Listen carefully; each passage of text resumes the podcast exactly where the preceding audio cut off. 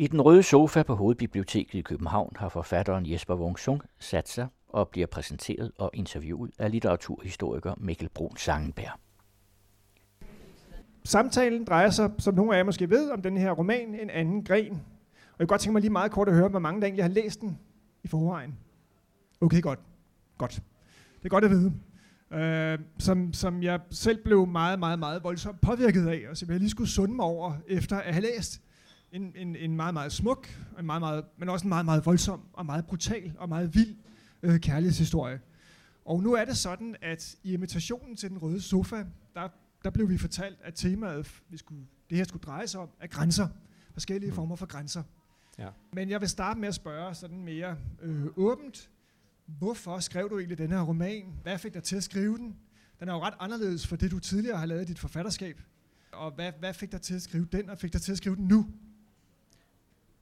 Ja, altså jeg vil sige, det er den eneste bog, jeg altid har vidst, jeg skulle skrive hele mit liv. Altså det vil sige, i hvert fald de 20 år, hvor jeg har været forfatter, og ligesom kunne sige, at øhm, nu kunne jeg i hvert fald sætte en tekst sammen, så det ligner en eller anden form for litteratur. Der er ligesom vidst, at det var den her bog, som jeg skulle skrive, men jeg har bare ikke vidst, hvordan, og jeg har ikke på nogen måde ligesom følt mig klar, men man kan sige, det, det, det er jo en bog, jeg altid har gået med, og det er en bog, der har fået en tilskyndelse udefra, og en tilskyndelse indenfra. Altså udefra, så har jeg jo ikke tal på, hvor mange gange i de 20 år, hvor jeg har været forfatter, hvor jeg var svare på, om hvorvidt Wung Sung var et kunstnernavn. Og så når jeg svarer nej, det er det ikke, og begynder at tale om min oldeforældres historie, som vi ganske givet vender tilbage til, så har jeg jo heller ikke tal på, hvor mange gange tilhørende sådan spontant har udbrudt, at det var da en utrolig god historie, og nu når du er forfatter, så synes jeg, at du skal skrive om den. Ikke?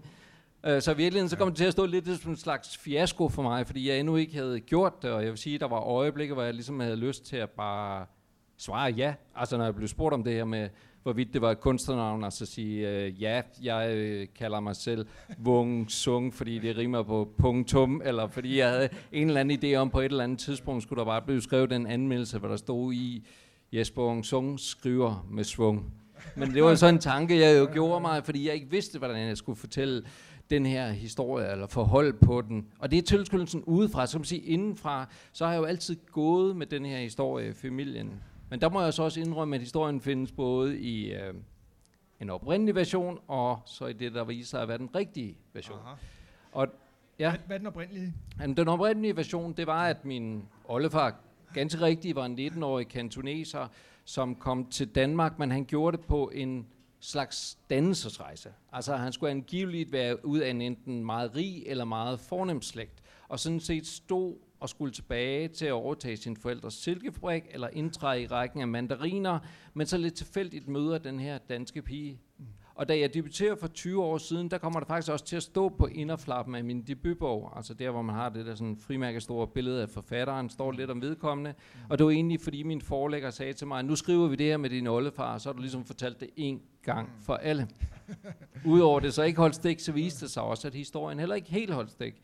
Fordi jeg blev efterfølgende kontakt af nogle historiker blandt andet, som sagde, at det lyder jo meget godt det her med den her kineser, som kommer på den her dannelsesrejse, men vi tror i virkeligheden, eller er ret sikre på, at sandheden ligger et lidt andet sted, at han var en del af den her udstilling i Tivoli i 1902.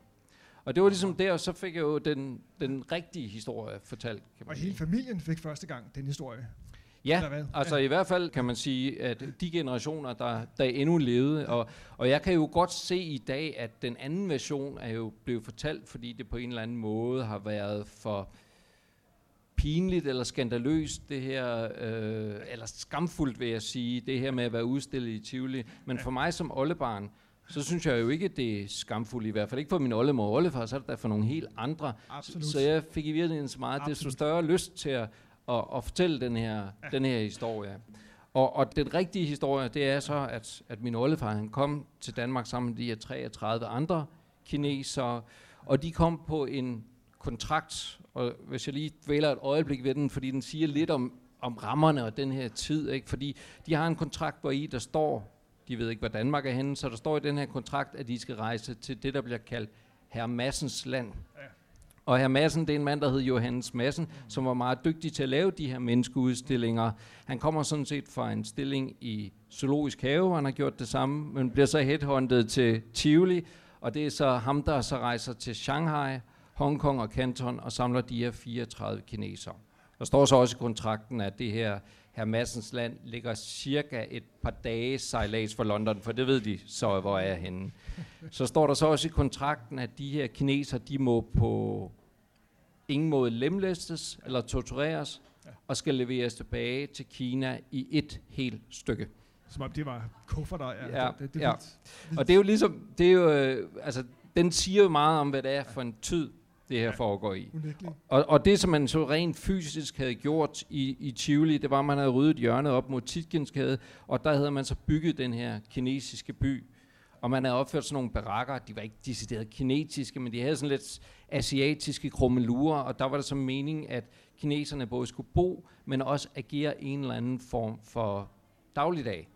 Øh, Det vil sige, at der var nogen, der ligesom skulle lave mad, der var nogen, der skulle lave te, der var nogen, der skulle synge, der var nogen, der skulle danse, og min oldefar skulle sidde og, og, og skrive og tegne. Og det var ligesom, det var rammerne omkring den her udstilling. Øh, og det var jo noget, man gjorde den, dengang, hvor man kan sige, at i dag er vi tvivlige at få en øh, rusjebane eller andet for at tiltrække nye kunder, så lavede man de her menneskeudstillinger. Og det her blev jo en tordnende succes, en af Tivolis allerstørste succeser, og folk valgfartede til, og det er blandt en 19-årig bærejomfru, der hed Ingeborg Danielsen. Og det er jo så mødet, og det er jo sådan en rigtig historie. Som kan man virkelig sige. hed Ingeborg Danielsen. Ja, det gjorde hun. Okay, Ja, okay. ja. Godt. Det er, jo, det er jo en fantastisk historie, og også et vidnesbyrd om en forhåbentlig forbigangen periode i forhold til, hvordan man udstiller fremmede mennesker. Men jeg fik også lyst til at spørge dig undervejs, eller jeg tænkte selv som læser på undervejs, hvor meget af det her, der egentlig er familiemyte, hvad der er rent digt, og hvor meget der er, er reelle facts. Mm. Altså for eksempel så, øh, så bliver der citeret fra Ingeborgs dagbog undervejs. Ja. Og der står, at Ingeborg i dagbogen aldrig skriver om sine ægte følelser, men kun tider, facts, omstændigheder. Er det en dagbog, der eksisterer, og som du har haft adgang til, eller er det også en del af, af fiktionen? Hvor går grænsen mellem de forskellige Ja. ting? Ja, altså i, på det helt konkrete plan, der vil jeg sige, at den der dagbog, den er desværre gået tabt. Okay. Så det er min rekonstruktion af den, og det er også derfor, den kun er nævnt to gange. Altså Ah, det er, okay, hvor du siger, at er et det andet sted. Så det er sådan lidt en antydning af, øh, og hvor jeg så tillader mig at lave et lille citat ud fra, hvad jeg har fået fortalt. Ellers vil jeg så sige, at min primære kilde i, i familien er Tayo, som er Sand og Ingeborgs datter, altså min Ja. farfars søster. Ja. Og øhm, da jeg der for 20 år siden var klar over, at jeg skulle skrive den her bog, der boede jeg på Vesterbro, og så julede jeg ud til Nørrebro, hvor jeg interviewede hende af flere omgange. Så det er hende, der ligesom har givet mig så meget, som der nu er i, øh, i Okay. familiehistorien. Ikke? Ja, Øh, så det vil sige, at, at jeg har jo et, udover disse og andre dokumenter, hvad jeg ellers kunne finde, så kan man i hvert fald sige, at jeg har et skelet af fakta, og så er der jo en masse kød og blod, som jeg har tilladt mig på en eller anden måde at, at, at skrive frem eller bygge på i virkeligheden. Ikke? Og researcher vel også lidt, der er ret meget viden om, hvad datidens forhold i København og Berlin og så videre. Ja, ja, jo, jo. Altså, der var det, også det, lidt research i det. Ja, ja, jamen, der har været meget, ikke? Og, det, og, det, og, det, og, og det vil sige, jeg var også øh, en overgang, der havde jeg det sådan, så at jeg var tilbage til der, hvor man havde lektier for, ikke? Altså, Ja, det troede jeg ellers, jeg ligesom Pensum, var undsluppet pensum, ikke? Uh, altså, og, og, og, og, fordi jeg simpelthen skulle læse meget om omkring tiden for at gøre Ja. det troværdigt, og på et Ja. tidspunkt så kiggede jeg over det her sådan skyskraberlandskab øh, på mit arbejdsværelse af, af historiske bøger, faktaværker, og så oppe Ja. i toppen, så lå bare en bog, der hed Smede gennem 100 år i Frederikshavn. Jeg tænker, jeg er den eneste, der har læst den de sidste 100 år, ikke? Men en gang imellem, så. Ja, men en gang imellem, så falder man til gengæld over bare en detalje, som ligesom, i hvert fald for mig som forfatter, føles helt afgørende. På et tidspunkt så læste jeg også en bog om, om Frederikshavn, hvor i der var gengivet et foto af porten ind til Hotel, Hotel Dania, som er Ah, det hotel, ja. som min øh, oldefar Sand kommer til at arbejde på. Ja. Så det var lidt ligesom om, at, at, og det var fra 1907, at det var ligesom om, at der blev skabt sådan en øh, fysisk forbindelse ned gennem tiden, fordi det, det, mellem ham og mig, fordi det er sådan konkrete port, han har måttet bevæge sig indad. Ja, Ja, ret vildt. ja det er Og det. et ret vildt møde, der kommer i stand. Og ja. Det kan vi måske føre lidt senere snakke om, hvad der sker her møder, og hvad der sker her konflikter i forhold til grænser. Det kan vi vende tilbage til. For jeg tænkte, at, øh, at en, en, en måde at gå ind i den her meget store roman på, øh, lange roman, store roman, det er at, at snakke om titlen. Den hedder En anden gren. Og i en, i en meget indlysende forstand, så handler den om slægtsgrene. Øh, der er forskellige slægtsgrene, der bliver øh, brudt med, og der, der er dramaer i forhold til slægten og slægterne undervejs i romanen. Ingeborg bliver udstødt fra sin familie, San han bliver ekskluderet fra gruppen af kinesere i, i øh, Tivoli. De siger, at han ikke er en ægte kineser, fordi han har at gøre med en dansk pige. Samtidig så går Ingeborg ind på det kongelige bibliotek lige rundt om hjørnet, der dengang var forbeholdt øh, mænd med hat og stok og briller. Der går hun som ene øh, kvinde fra arbejderklassen ind og læser om stamtræer og slægtstræer, baseret på Darwin og evolutionsbiologien.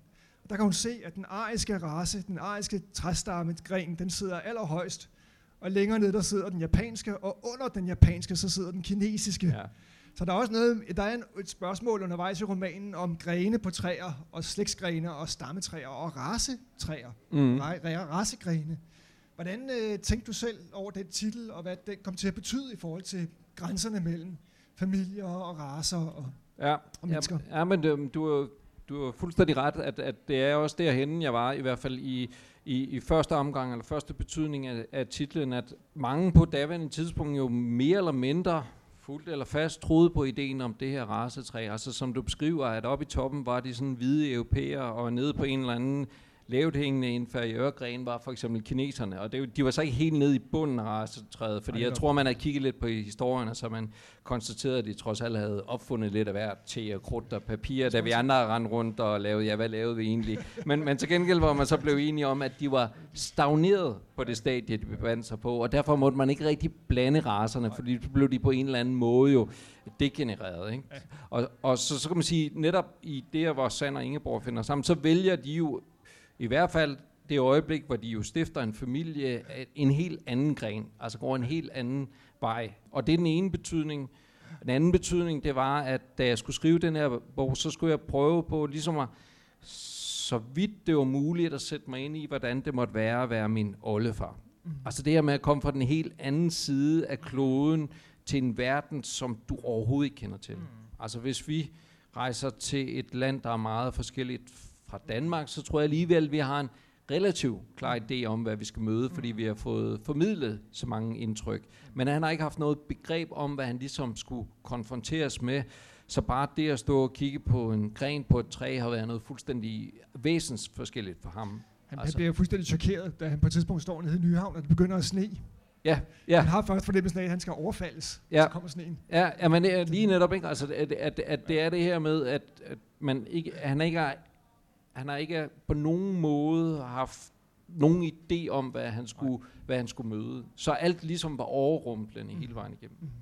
Og så tredje og sidst, øh, i forhold til en anden gren, så i arbejdet med bogen har jeg også ligesom måtte erkende, at der både i Sand og Ingeborg var en eller anden, har været en eller anden dyb længsel efter noget andet. Altså efter et andet liv, mm. end det, som deres familie, som deres venner, som deres omgivelser på en eller anden måde forventede af dem. Så også på den måde en anden gren. Ikke? Ja. ja, det er rigtigt. Og det øh, kan måske bringe os til en af de fascinerende træk ved romanen, synes jeg. At vi har de her to fantastiske mennesker, Ingeborg og Sand. Dybt fascinerende, halvvejs gådefulde mennesker for mig, selv efter jeg er færdig med romanen. Men det bliver beskrevet mange steder undervejs, hvordan for eksempel Ingeborg føler sig spaltet mellem det, hun kalder øh, som frøken Normalsen og frøken Ingensen. Mm. Og Sand, han beskriver meget tydeligt, hvordan han føler sig dybt, dybt forskellig fra sin storebror Chen og sin far, som begge to er meget fysisk brede, stærke og maskuline i en mere traditionel forstand, end Sand måske umiddelbart er. Øhm, så der er en følelse af anderledeshed og forskellighed hos dem begge to, øh, helt klart fra starten af. Men lykkes det egentlig nogensinde for dem, vil du sige, i romanens rum her, at komme frem til at finde ud af noget andet Altså til en følelse af ikke at være anderledes.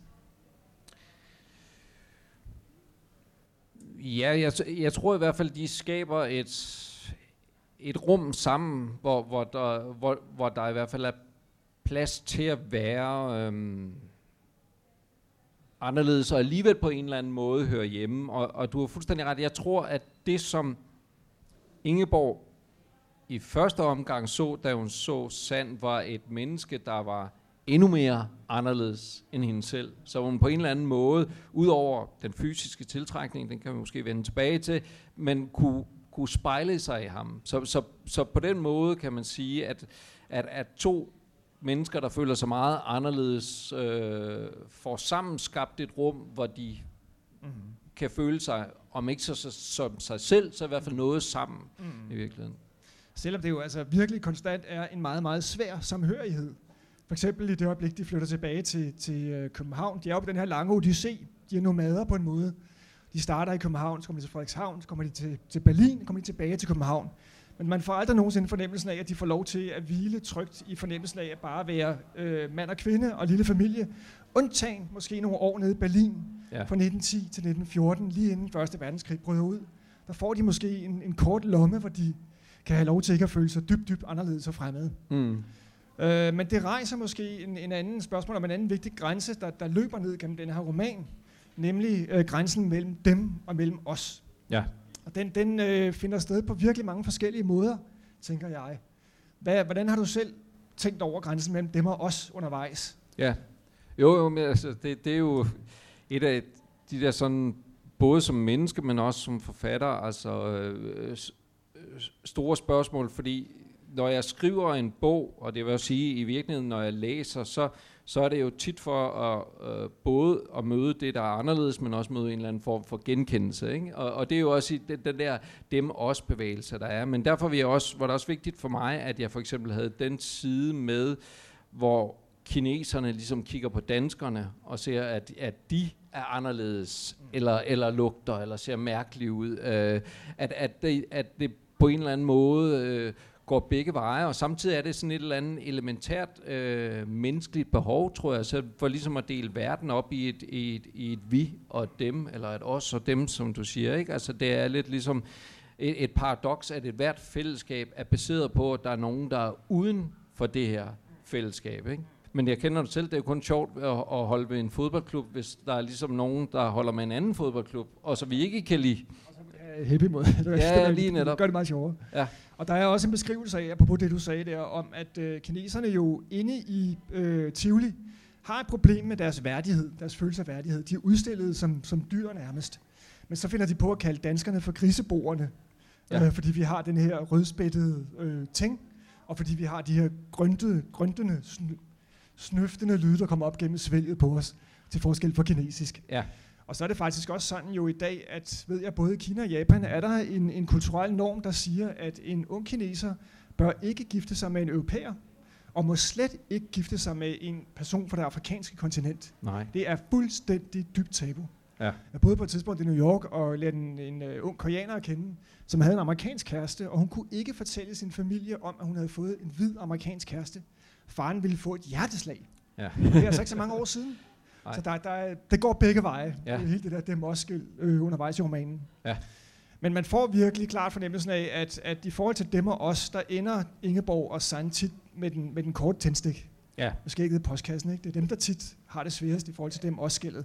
Ja, det er det. Det er det. Og det er der jo flere årsager til, ikke? Men, men, men du har ret, at på den måde øh, ender de jo lidt på en, på en ø, mm. hvor, de, hvor, det, hvor det er de to, som, som ligesom, og jeg tror, det, det, det der så sker for øh, Ingeborg, eller det hun finder sin hun finder sin styrke i, det er jo trods alt at have truffet det valg. Ikke? Mm. Altså hun har mødt ham, men står ved mm. sit valg. Og for mig har det jo ligesom også været det, der har været, der har været svært for mig i, i forbindelse med at skulle skrive den her bog. Det har blandt andet været, jeg, jeg havde ikke helt, i hvert fald ikke på dybere plan, forstået Ingeborg. Det er mm. en af årsagerne til, mm. det, det tog tog de her 20 år, tror jeg. Ikke? Altså også fordi jeg har skrevet mange forskellige bøger, mange forskellige typer bøger, men de har stort set altid haft det til fælles, at det var mænd, eller drenge, eller mm. fyre, eller ældre mænd, der var mm. hovedpersoner. Ikke? Mm. Altså, en gang imellem, så, så kunne jeg slå op øh, hos anmelder, mm. og så læse, at jeg blev beskrevet som en såkaldt litterær øh, mandeforsker. Ja, det øh, og på et tidspunkt var jeg også inviteret ud til sådan et,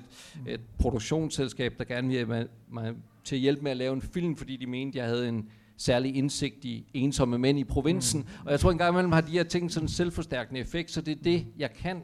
Ja. Men så forstod jeg lige pludselig, at et er jo, hvor vildt og, vondt og, og grænseoverskridende det må have været min oldefar, sådan gå ned ad gaden her, og så gik alt jo i stå. Altså på sporvognene stoppede, folk hang og vindede, og folk glode. Mm.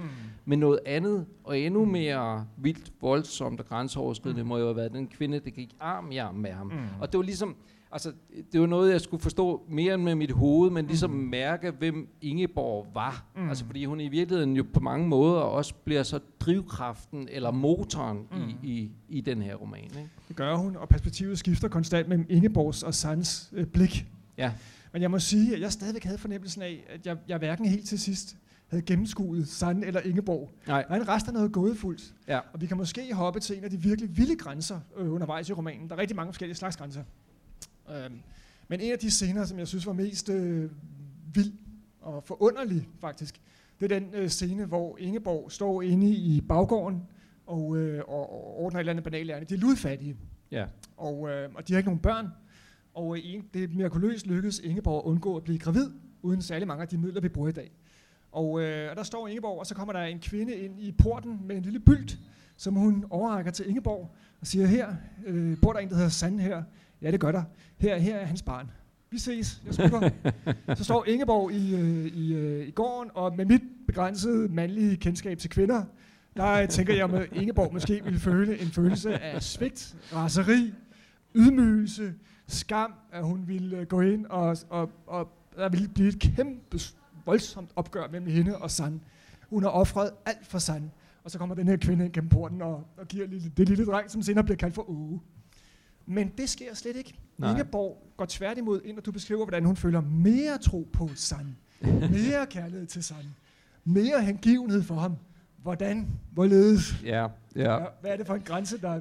Ja, hvad der er grænser, der bliver overskrevet her. Ja, først vil jeg lige starte med at sige, det er også en scene, som, som jeg blev spurgt til af andre end dig, og jeg er jo også blevet spurgt til, om, om det her forfatterens fantasi virkelig tager over. Og der er det så må jeg lige understrege, at det er den skinbarlige virkelighed, og det skete, at der kom en ung kvinde hen med den her bylt og sagde, dette er kineserens. Ikke? Øh, så, så bare lige for at få, få det på plads. Men det, som der er sket der i Ingeborgs hoved, det er jo, hun har fået, jævnfør det her rasetræ, hun har fået tudet ørerne fulde om, at hvis hun gifter sig med en kineser, får et barn med vedkommende, så vil hun jo føde en øjle.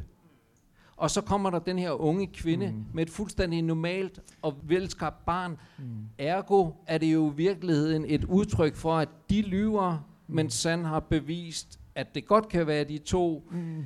Ergo bliver hun gravid, og ergo skal de være sammen. Ikke? Mm. Så det er den der særlige Mm. logik, hun har i forhold Mm. til den verden, de jo opbyder, de grænser, de Mm. overskrider, kan du sige. Og den beskriver du faktisk meget godt, øh, synes jeg. Hvordan det, den der sentimentale finder sted. Lettelsen hos Ingeborg over Ja. at opdage, at, at der kommer faktisk øh, smukke, velskabte børn ud af det her. Ja, Ja. Lille Åge. Men stadigvæk mere tro på Sand. Mere hengivenhed over for Sand. ja. Men det svarer sådan set meget godt til, at der, er- altså, apropos det der med, at du skulle være mandeforsker, som jeg vist kom til at skrive en gang, øh, at der også er noget gådefuldt ved Sanjo. Der er også noget ved Sand, jeg ikke altid fuldt forstår. Ja, Øh, ja men han er også gået fuld for mig. Der, der sker noget altså, Ja. i, i, i hjertet på Sand undervejs. Ja, og, og jeg tror også, altså, ham har jeg virkelig været øhm, fascineret af hele mit liv, hvor man kan sige, øh, øh, det med Ingeborg, det, det er vokset med min egen modenhed, vil jeg sige. Ikke? Der har Sand været sådan en karakter, som, som jeg altid har, har drømt om at, at forstå. Og, og da jeg talte med, med, med Tayo, altså deres datter, og hun så skulle beskrive sin far, så brugte hun et ord, som gik igen, og jeg, som ligesom i mine noter, der satte sådan en ring om det, fordi hun beskrev ham som værende et meget mildt menneske. Og jeg kender ingen om, hvad dem, man i hvert fald som første og fremmeste karakteristika vil sige, at vedkommende var- mild. Men det var det, hun sagde, og hun sagde, at han havde den her forunderlige evne til lige meget, hvad han nu var blevet udsat for af genvordighed, af modstand, af racisme, når han gik ned ad gaden. I det øjeblik, han trådte ind ad døren i deres lejlighed, så kunne han krænge det af sig, lidt ligesom om det var en jakke, og hænge det på en krog, og for eksempel tage Tayo på skød og spørge, hvordan har din dag så været? Og det er jo en helt forunderlig evne at, at have, men også meget øh, udansk, vil jeg sige, eller i hvert fald langt fra, hvad jeg kender, eller hvordan jeg selv ville være i stand til at reagere. Ikke? Absolut. Altså, og du- du beskriver faktisk også meget fint, hvordan hans lille søn Herbert jo senere bliver mobbet øh, meget, meget, meget groft, da de vender tilbage til København til sidst. Han går på Ny Carlsbergvejens skole, og han bliver mobbet og ydmyget og forfulgt. Og han går på gaden sammen med sin far, så bliver han rasende. Ja. Og han har lyst til at kæmpe tilbage, og han har lyst til at sparke dem, og han har lyst til at råbe til dem. Ja. Og han længes efter, at hans far skal gøre det samme. Ja, ja. Så han er på den ene side forundret over sin far. Han er også meget fascineret af sin fars evne til at kunne som du, som du beskriver det, bare kring det er så som en kåbe, når han kommer hjem. Ja, og derfor tror jeg heller ikke, det har været nemt for eksempel at, at, at være, være Herbert eller at være Ingeborg. Altså fordi hvis man ikke selv besidder den evne, og så skulle leve sammen med en, der reagerer sådan på modstand. Ikke? Det kan måske bringe os til et andet emne, som jeg også lige skulle nå at komme hjem i dag, nemlig spørgsmålet om kønsroller og grænserne mellem kønnene. Fordi en af de ting, der var mange ting, der slog mig i den her roman, men en af dem, jeg virkelig synes var, var, var overraskende i forhold til, at den foregår jo mellem 1902 og 1926. Og øh, det er ganske vist et møde mellem folk fra to meget forskellige kulturer, men der er jo også på, det, på daværende tidspunkt nogle meget, meget fastlåste kønsroller, både i Kina og i Danmark. Så vidt jeg er bekendt med forholdene i Kina også. Det, som er slående med forholdet mellem Ingeborg og Sand, det er, at Ingeborg på mange måder påtager sig de såkaldt mandlige træk. Ingeborg mm. er den initiativrige, Ingeborg er den handlekraftige, Ingeborg er den, der forsørger familien over lange stræk. Og i det de først har deres, deres første ekstatiske møder i København, er Ingeborg den seksuelt udfarende og aktive. Det hende, der siger, kom, nu skal vi ned på et øh, stillads ved Københavns Rådhus, nu skal der ske noget. Og øh, Sand, han følger, han, følger, han følger mildt med, og så sker der en hel masse ting op på de stilladser der. Sand, han er samtidig beskrevet som en, Ingeborg tit skal beskytte. Hun, hun siger selv, hun tænker, jeg må beskytte Sand. Så på mange måder bliver Sand beskrevet som den feminine i anførselstegn, og, og, og, og øh, Ingeborg som den maskuline i anførselstegn. Hvad sker der egentlig for dig at se med grænserne mellem kønnene, og også de kønsstereotype forestillinger om, hvad en rigtig mand og en rigtig kvinde er? Hvad sker der med de grænser mellem Ingeborg og Sand mm. undervejs? Ja, men øh, jamen, det er rigtigt. Der sker en forskydning der, og der, der synes jeg måske også, det er interessant, hvis vi lige sådan hæver os op et øjeblik, og så siger, at... Øh, at i forbindelse med den her research, som jeg lavede omkring den her roman, så har jeg jo læst en del om, hvad skrev aviser og tidsskrifter på daværende tidspunkt, altså om udstillingen dengang den var inde i Tivoli. Og der, hvis du tager en avis om politikken, så har de jo sådan meget ligefrem jovial tilgang til den her kineserudstilling. De beskriver dem som værende vores gule sommervenner og så videre. Ikke? Men det øjeblik, hvor der så er nogle af de danske piger, der bliver forelsket ja. i de kinesiske mænd, for så falder den her moralske fordømmende hammer, og så bliver de omtalt som halvkvinder og smådamer. Ja. Og der er vi jo inde på det her med seksualiteten, og hvad må man, og hvad må man ikke. Ja. Og danske kvinder må bestemt ikke forelske sig i kinesiske mænd. Nej. Men det gør Ingeborg. Og, og jeg er helt sikker på, at det hun jo har set, mm. og det er, hun har set en mand derinde, som var et alternativ mm. til en eller anden brugtende, fordrukken, mandsjuvenistisk håndværker ude for Nørrebro. Mm. Så sad der den her fine, mm. veltøjnerede, meget høflige uh, kinesiske mand. Mm. Så på den måde uh, bliver det vendt om, eller man kan sige. Ikke? Og det, på den måde er det jo også en roman, der handler lidt om, om frigørelse af den kvindelige seksualitet, altså retten mm. til øh, selv at vælge mm. i virkeligheden. Ikke? Det er rigtigt, og der er den der fantastiske scene ude på Kastellets Volde, hvor den her brodende håndværkertype Rolf faktisk øh, dater Ingeborg første gang, og øh, han tror, at den er ved at være hjemme. De har haft en fantastisk middag, og hun siger, at hun er, hun er varm og parat. Og så, så, øh, skal de, så kysser de hinanden. Men så tager hun sin øh, hæl og sætter om bag ved hans hæl, og så skubber hun ham ned ad voldene, hvor han ryger ned af med et vrel. Ja. Øh, der er hun også meget handlekraftig. Der er meget handlekraftig. Øh, og der har hun jo allerede på en eller anden måde truffet et valg. Altså der har hun jo i virkeligheden allerede sagt, at det er sandt, eller hun, ja. hun vil gå den vej. Ikke? Ja. Og, og der blev jo også spurgt en gang imellem, jamen, øhm, altså, hvad for sprog talte de sammen da de, øh, mm. der i begyndelsen? Og der må vi jo være ærlige at konstatere, at det har været et meget fysisk sprog, de mm. talte i begyndelsen, ja. ind, ind, fordi, fordi han kunne kun en, en lille smule engelsk, og, og hun, har, hun har kun kunne tale dansk. Så, mm. så inden de ligesom lærte, så, så har det været en fysisk tiltrækning, og det er jo den, jeg også gerne vil beskrive på en eller anden måde. Og, og, og det er jo også interessant det der, hvordan man hele tiden vender tingene om, at, at i det her Tivoli-katalog, som, som var en del af udstillingen, mm. der er allerførste linje, og man kan så købe det, så når man kommer ind som gæst for 25 øre, og allerførste linje er altså den korteste definition, som også ender med at blive motto i bogen, på en kineser, er, at han er det stik modsatte af en europæer. Mm. Altså det, øh, der har vi vendt det om igen. Det og det er jo også det der med, øh, og der er jo også, bliver også spillet lidt på det der med, at de er feminine, at de mm. er noget andet kinesiske mm. mænd end, mm. end, end danske mænd. Altså mm. udover alt det andet med, at de spiser desserten først og går baglæns ind ad døren, mm. og, mm. og hvad for nogen, hvad der er så sandt og hvad der er myter, ikke? Mm. Men, men i en stor pærevælling, og der, der spiller det seksuelle, mm. seksuelle også ind. Også ind, ja. ja. Helt klart. Altså, øh, og der sker jo også en udvikling senere nede i Berlin for eksempel, hvor, hvor Sanjo faktisk endelig opnår at blive restaurantejer. Ja. Og derved påtager sig nogle af de mere såkaldt rigtige mandlige træk. Ja. Øh, I hvert fald en, en overgang dernede. Men det får mig til at øh, tænke på, på noget, du lige nævnte, nemlig spørgsmålet om sprogets grænser. Ja. Fordi, som du, som du ganske rigtigt siger, så har de jo ikke noget fælles sprog øh, til, til start, andet end kropssproget, kroppens sprog. Øh, hvad sker der egentlig med sprogets grænser undervejs? Der er mange beskrivelser af frustrationerne ved ikke at kunne udtrykke sig på et sprog. Der er mange beskrivelser af, hvordan San for eksempel gradvis glemmer kinesisk. Ja.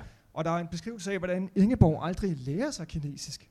Og der, det bliver også øh, beskrevet, hvordan børnene, deres mange børn, øh, taler primært en blanding af dansk og tysk.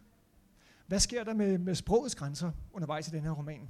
Ja, jamen, det er rigtigt. Altså, det, det, kan man sige, at at hvis du skal være helt konkret, så, så, øh, så min oldefar, han, han ligesom, han vender ryggen til det kinesiske. Han gør det jo netop ikke i sin væremåde, som vi har snakket om, i sin psykologi, i sin mentalitet, men, men han gør det konkret i forhold til sproget, og han gør det konkret i forhold til sin familie og sin fortid. Det vender han ryggen. Det kan være, vi vender ind vender tilbage til hvorfor, eller hvorledes det sådan finder sted. Men det gør han, og det, det, som Ingeborg så føler, da de er i Berlin, det er, at hun jo ligesom på samme måde, så i hvert fald har opgivet sit sprog og kommer til et andet sted, hvor hun ligesom øh, skal starte forfra igen, ligesom han er startet forfra ja. i, i, i Danmark. Men, men samtidig så er det jo også et billede på det her øh, manglende sprog, som der er de to imellem, og jeg, jeg ved, at Ingeborg har jo haft perioder, hvor hun har været dybt frustreret, fordi ud over at Sand ligesom havde problemer, eller kun talte dansk til husbehov, mm.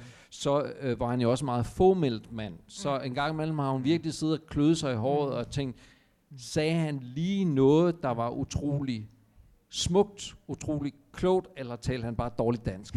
ikke? Altså, det, og, og, og det, det er det, der ligesom har været spændt ud med. Og, og i sidste ende bliver det jo også et billede på, at, at, øh, at vi har jo kun det lille sprog, som vi nu, nu engang har, og, og kan et jeg nå over til du via det, det ved jeg ikke, men det er jo det, vi hele tiden bestræber os på, også når vi skriver bøger. Mm-hmm. Ja, der er, det her, der er de her opstående af forskellige former for møder mellem Ingeborg og Sand. Sproglige såvel som, som ikke-sproglige. Men det kan måske bringe os til en anden ting, som jeg synes spiller en meget stor og vigtig rolle i romanen, nemlig øh, spørgsmålet om sociale klasser og fattigdom. Ingeborg og Sand er konsekvent utrolig fattige. Altså virkelig fattige. De bor alle, alle de her områder lige nu, hvor velhaver bor i København K, men de er desperat fattige. Mm. Og der er en meget, meget voldsom beskrivelse undervejs af, af, af, de, af de dramatiske grænser mellem de sociale klasser. Det er hele tiden et, et drama, hvordan de skal forholde sig til det dramatiske. Der er også en historisk baggrund, som hedder, at, at mange københavnere på det her tidspunkt bliver nyrige, bliver meget, meget rige, og hvordan mange øh, andre københavnere er så fattige, at de må leve som nomader, som der står. De må flytte konstant. Ja. Så hvordan, øh, hvordan har du selv tænkt over forholdet mellem de rige og de fattige, mellem de sociale klasser i den her roman? Mm. Det bliver på et tidspunkt inviteret op til grossererpar i Klampenborg, grossererparet Feltmann, ja. der skal invitere dem ind som en slags eksotiske dyr, hvor hun skal især skal fortælle om deres, deres sexliv, og han skal være sådan en slags gul person, der går rundt mellem mændene. Ja. Men øh, hvordan, hvordan har du selv tænkt over det med de sociale klasser?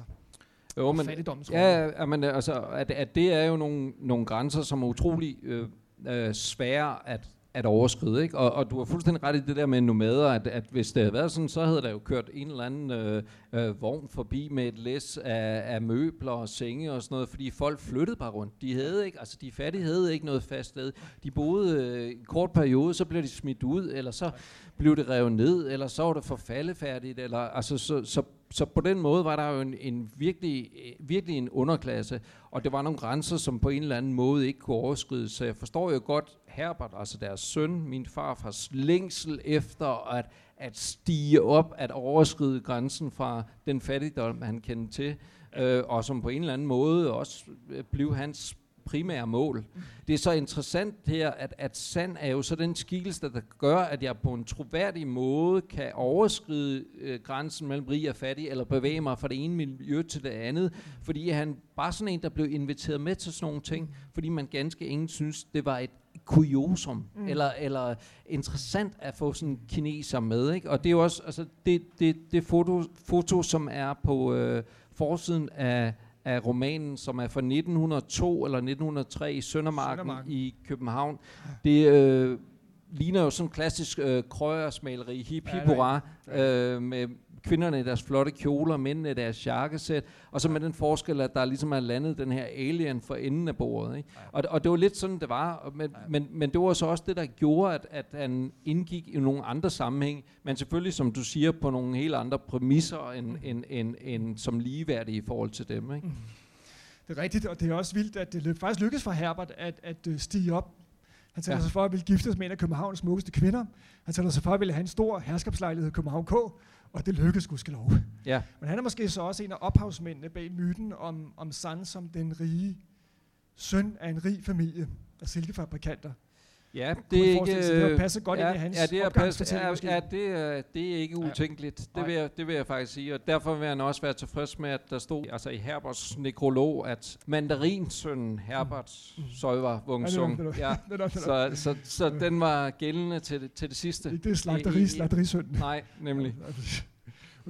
Og det er rigtigt. Det, øh, det, det er en ret stor og vigtig ting. Der er en hel masse andre grænser på spil, så vi kan ikke nå dem alle sammen, men en anden form for grænse, jeg godt vil tale om også, det er de moralske grænser. Mm. Fordi der er, øh, i, øh, der er sker rigtig mange meget, meget voldsomme og meget brutale ting i den her roman. Der er et stort skæld mellem de, der er, er venlige og anstændige og ordentlige, og så er der dem, der er ufattelig brutale og modbydelige og voldelige. Grænser kan både være meget gode, de kan beskytte individet, som når Ingeborg har statsborgerskab, men grænser kan også være meget onde, når de bliver overskrevet. Øh, for eksempel som det sker, da Ingeborg bliver, bliver voldtaget i kælderlejligheden i Lille Strandstræde. Eller en grænse kan være et problem, som når alle embedsmændene på Københavns Rådhus ikke vil give sand tilladelse til at etablere en restaurant i København. Hvordan har du selv øh, undervejs tænkt over forholdet mellem de, altså det vi lidt forsimplet måske kan kalde for de onde grænser og de gode grænser, de mm. i, for, i moralsk forstand? Ja, der er vi i virkeligheden også tilbage til, til det der tidligere med det der paradoks, at, at vi ligesom har et et, et fællesskab, som, som kun eksisterer også på det gode præmisser, hvis der ligesom er noget udenom det her fællesskab. Ikke? Og, og, og jeg, jeg, ved, jeg har måske en idé om, at alt jeg skriver på en eller anden måde er spændt ud mellem frihed og fællesskab. Ikke? At det er længslen efter frihed og, og retten til at være fri, samtidig med det behovet og også forpligtelsen til på en eller anden måde at indgå i et fællesskab, som al litteratur på en eller anden måde, synes jeg, er, er spændt ud imellem. Og netop, hvor, hvor er den også gode balance mellem, mellem de to ting, og det er måske også i virkeligheden det, som, som Sand og Ingeborg på en eller anden måde øh, stræber efter. Hun har ligesom fået truffet sit eget valg, men det har haft nogle utrolige konsekvenser, og den første konsekvens er jo en udstødelse af det fællesskab, hun tidligere var en mm. del af. Mm. Altså mister sit statsborgerskab, når hun, gift, når hun gifter sig med sig, ja. mister sin familie, der slår hånden af hende, mister sit job og så videre. Ikke? Så, så det er jo virkelig en, men, men så er det et forsøg på alligevel at etablere et nyt fællesskab, mm. måske i virkeligheden. Ikke? Ja, det tænker jeg også, fordi altså en af de slutting, i forhold til det, du lige har sagt, det er, at det er ganske rigtigt, at både Ingeborg og Sand bliver efter tur udstødt af de forskellige fællesskaber. Ingeborg bliver meget brutalt udstødt af sin familie, meget modbydeligt udstødt, synes jeg. Især øh, lillebroren Peter, eller storebroren Peter er det vist, mm. er rigtig uschammerende i den sammenhæng. Øh, og måske endda efter hende, og, øh, og laver efterspænd og chikane øh, over for hende. Og, og Sand bliver på sin side udstødt af den kinesiske gruppe i delegation, eller gruppe i, i Tivoli, Huangju, øh, den uofficielle leder, siger, at han er nu ikke længere en rigtig kineser. Så friheden øh, er der, men friheden er også på den præmis, at de begge to er udstødt. Mm. For de har så at sige friheden til begge to at være udstødt i, i det her øh, eksilerede nomadiske fællesskab, de så må etablere. Men så er der også en anden ting, nemlig at de meget ofte bliver beskrevet som nogen, der er fanget. Ja. Fanget i livet. Ja. Altså Ingeborg beskriver øh, tidligt i romanen, hvordan det eneste sted, hun føler sig nogenlunde fri, det er på et lokum om bag Hofbager Olsens butik, hvor hun sidder tre gange om dagen et nøje antal minutter Og der kan hun føle sig nogenlunde fri og tilfreds. San er jo faktisk fanget inde i barakkerne i Tivoli. Altså helt konkret. Der er vagter, der patruljerer. De må mødes hen over gidret. Så der er noget med fangenskab og frihed der. Mm. Men vil du sige, det nogenlunde lykkes for dem at opnå egentlig frihed? At de er jo hele tiden de er virkelig lukket inde af mange ting. Du beskriver i efterskriftet, hvordan Ingeborg først i, i 1941, øh, mange, mange år efter Sandes død i 1926, opnår øh, statsborgerskab igen. Ja. Og det er først igen får de grundlæggende beskyttelser, som, som, øh, som juraen giver, når du er statsborger. Ikke? Hvordan, øh, hvordan tænker du det med friheden? Bliver de nogensinde rigtig fri? Nej, der er i hvert fald en, en masse ting i deres tilværelse, der ikke foregår på deres egne præmisser.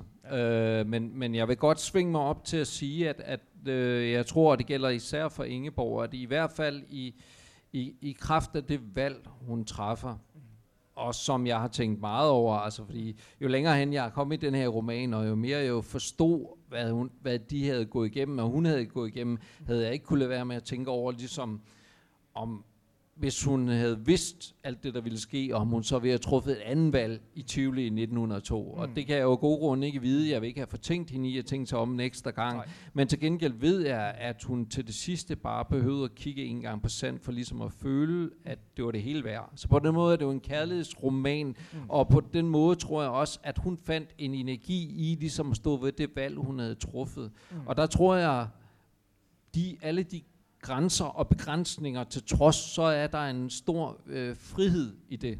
Og det er også det, jeg kan mærke nu, når bogen ligesom er, er, er kommet ud og har været uden rum tid, at der er utrolig mange mennesker, som har kontaktet mig, fordi de selv føler, at de har truffet et valg, der ligner Sander Ingeborgs, altså også på en eller anden måde føler, at de har stillet sig uden for et mm. vist fællesskab, gjort noget andet end det, som deres familie, deres venner, deres omgivelser forventede af dem, mm. at de virkelig også har valgt en form for anden gren. Ikke? Mm. Ja, det tror jeg er fuldstændig rigtigt. Og, øh, og der er en meget fin beskrivelse af, hvordan børnene, jeg tror det er Herbert, der lægger mærke til, selv til allersidst, hvor Sanjo udvikler tuberkulose. Han har dårligere og dårligere helbred, og det, det er frygteligt trist. Og han dør som 38-årig. Mm. Men der er en beskrivelse fra Herbert af, hvordan, øh, hvad der sker med hans mors krop, hver gang hun nærmer sig San. Nemlig, at hun får nogle små røde pletter på halsen. Øh, så ja. selv øh, i de sidste stadier er der en kropslig reaktion, der følger af det der meget, meget stærke valg, hun, tilvalg, hun foretager af, af Sand. Samtidig kunne jeg godt tænke mig at snakke om en, en, øh, en anden dramatisk scene i romanen, hvor de moralske grænser virkelig falder bort. Nemlig øh, de to sidste år er nede i Berlin. Mm. Krigens år i Berlin. Ja. Hvor øh, der jo er, for mig at se, virkelig en vild kontrast mellem her her, her har, får de virkelig et rum, hvor deres frihed og deres valg er hinanden. Ja, for der kan han få lov til at åbne kan den lov til at blomstre. Og han kan få lov til at åbne restauranten og alt det der, ja. fordi der kan han få det næringsbrev, som, som man ikke kan i Danmark. Blomstre, som, en, som en kærlighedsgærning ja. til, til Ingeborg kalder for Copenhagen, ja. og den løber faktisk rundt, og, og han kan blive en anstændig, såkaldt anstændig samfundsborger. Ja. Og de har ja. det godt, og børnene kan få tøj, og de har en vis økonomisk frihed også. Ja. Det er ret vigtigt. Men så sker der selvfølgelig det ulykkelige, at, at Første Verdenskrig bryder ud i øh, midt om sommeren i 1914, og så langsomt sker der en udvikling, der måske for mig at se kulminerer i romanens rum i hvert fald to steder. Dels i deres vilde flugt på vej til, til banegården til aller, aller sidst, og dels hjemme i lejligheden, hvor Ingeborg står med de tre børn, og det banker på døren, og hun er ved at dø af skræk, fordi der render morbander, myrder, dræberbander rundt i Berlin. Så hun stuer børnene øh, af vejen ud på, på køkkentrappen, men det er herr Schwarz, der ringer på døren. Og herr Schwarz er medlem af ægteparet Schwarz, som bor deres naboer, som de altid har haft et meget venligt og fint forhold til.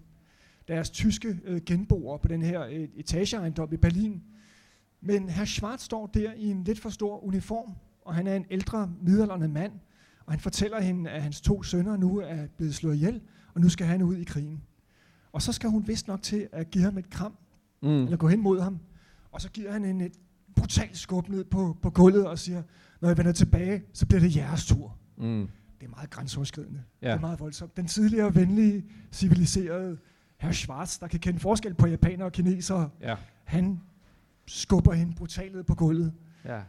Hvad, hvad, hvad sker der der med krigens rum? Ja, ja men det er også, og, og, det er jo, ja, og hvad sker der med mennesker i, ja. i sådan en situation, ikke? Og det er, det er utroligt, fordi, fordi de kan netop i Berlin kan ellers alt ellers lade sig gøre, fordi Berlin på daværende tidspunkt er så langt øh, mere en metropol end København er, så langt mere multietnisk. Der er et kinesisk samfund dernede, og de kan få lov til at åbne den restaurant, og det er derfor, som du siger, nu er de ikke længere på kanten af samfundet, men faktisk en del af samfundet. Men så sker der det i det øjeblik, at sådan, sådan en krig som Første Verdenskrig bryder ud, så den her metropol, den skrumper på et øjeblik over natten, sådan føles det i hvert fald, og bliver til en provinsby. Og, og det var sådan, at, at de hoteller, der hed noget på engelsk, altså enten så, så blev de brændt, eller så skulle de skifte navn. Altså alt blev ligesom tysk på et øjeblik, og, og det er jo i virkeligheden det, der sker, at, at, at det øjeblik, at man er presset udefra af en anden grænse, så bliver ens egne grænser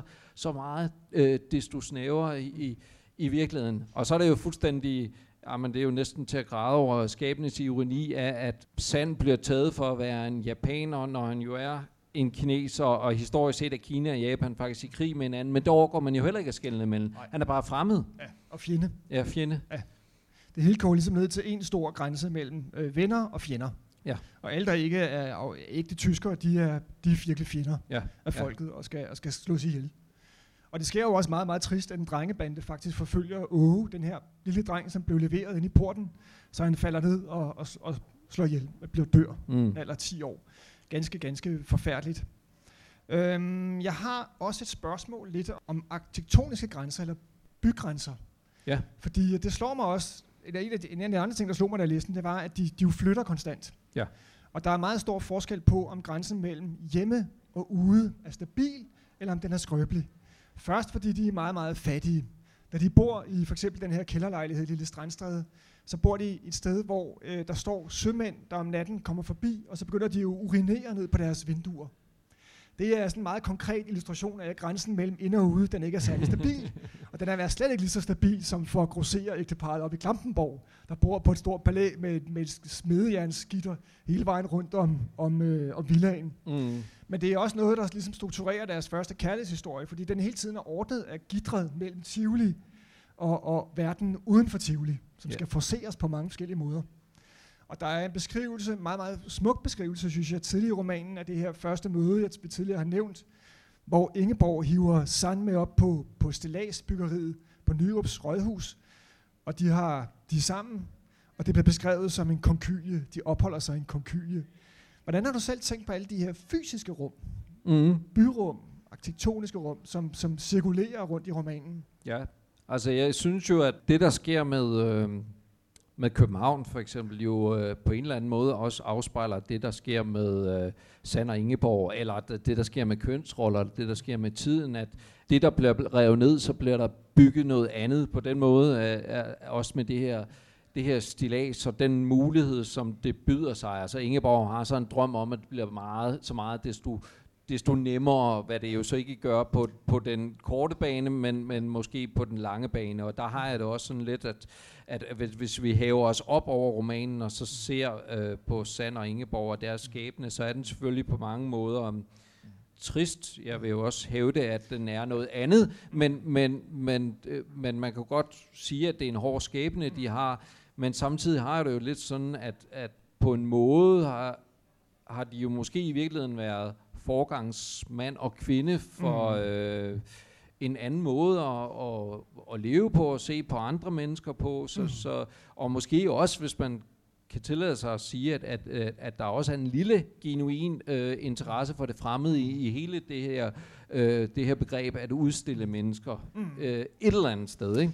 Ja. Øh, men, men ellers så er det rigtigt, at, at de her rum er jo øh, arkitektonisk er jo, er jo virkelig interessante, fordi det er jo også netop der, hvor man kan sige, hvad kan man bruge dem til? Jeg tænker også litterært, men hvad siger de om mennesker? Og der ved jeg også bare lige for at tilføje helt konkret, at, mm. at Tayo, som øh, altså jo er Sander Ingeborgs datter, som jeg nævnte, og min primære kilde i historien, altså hun er jo også fortalt om det her, fordi efter Sand dør, så håber Ingeborg jo på en vis forsoning med sin familie, altså mm. familien Danielsen. Ja. Men det kommer aldrig rigtigt til at ske, i hvert fald Nej. ikke på den måde, hun håber på. Og der ved Nej. jeg fra Tayo, at når hun så efter Sand var død, mm. skulle besøge det, der altså var hendes mormor og morfar, så måtte hun ikke som de andre børn gå op af fortrappen, hun skulle gå op ad bagtrappen, fordi hun var jo halvkineser. Så der, og det er jo en, øh, der, der bruger du det arkitektoniske rum til en ydmygelse i virkeligheden, ja. ikke? Ja, det er fuldstændig rigtigt. Ligesom når Ingeborg øh, arbejder som vaskekone, må hun selvfølgelig aldrig gå op på hovedtrappen.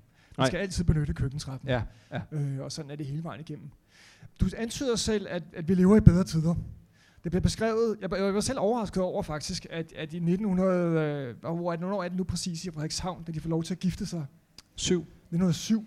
Der skal Ingeborg faktisk som 23-årig have sin fars skriftlige tilladelse for at få lov til at gifte sig. Mm. Og Sand skal have sin arbejdsgivers skriftlige tilladelse for at få lov til at gifte sig. Mm. Og så beskriver du i efterskriften, hvordan Ingeborg øh, først i 1941 igen opnår statsborgerskab, og hvordan der er inspektører på besøg i deres hjem, der kontrollerer, at de alle sammen er rene og probre. Ja, og også øh, konstaterer i en af Mm. ansøgningerne, at Ja. ansøgerinden taler udmærket dansk. Ja, det er ganske godt gået. Ja, en kvinde, der er født på, på Nørrebro. Ja, ja nemlig. Men det får mig til at tænke på her til sidst måske, der er ikke så mange minutter tilbage, romanens aktualitet. Ja. Er tingene blevet meget, meget bedre, eller er vi på mange måder sunket tilbage i en periode, hvor de her modbydelige grænser mellem Mm. dem og os, mellem de Mm. fremmede og de andre, mellem os, at det er måske et lidt ledende spørgsmål. Ja, ja. Jo, Hvor men gode tiden er det blevet, eller er vi ved at synge tilbage i noget, der, der, der er mærkeligt genkendeligt?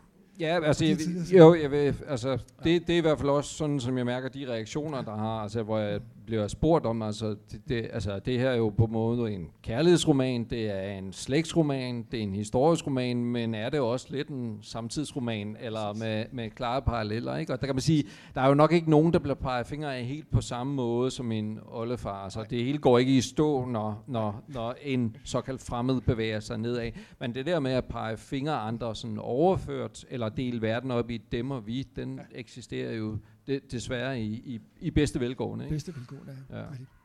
Jeg tror ikke, vi har så mange sekunder mere tilbage at løbe på. Tak til Jesper for den her meget fine præsentation. Selv tak. Selv tak. Det var Mikkel Brun Sangenberg, der interviewede Jesper Wung Sung i Den Røde Sofa.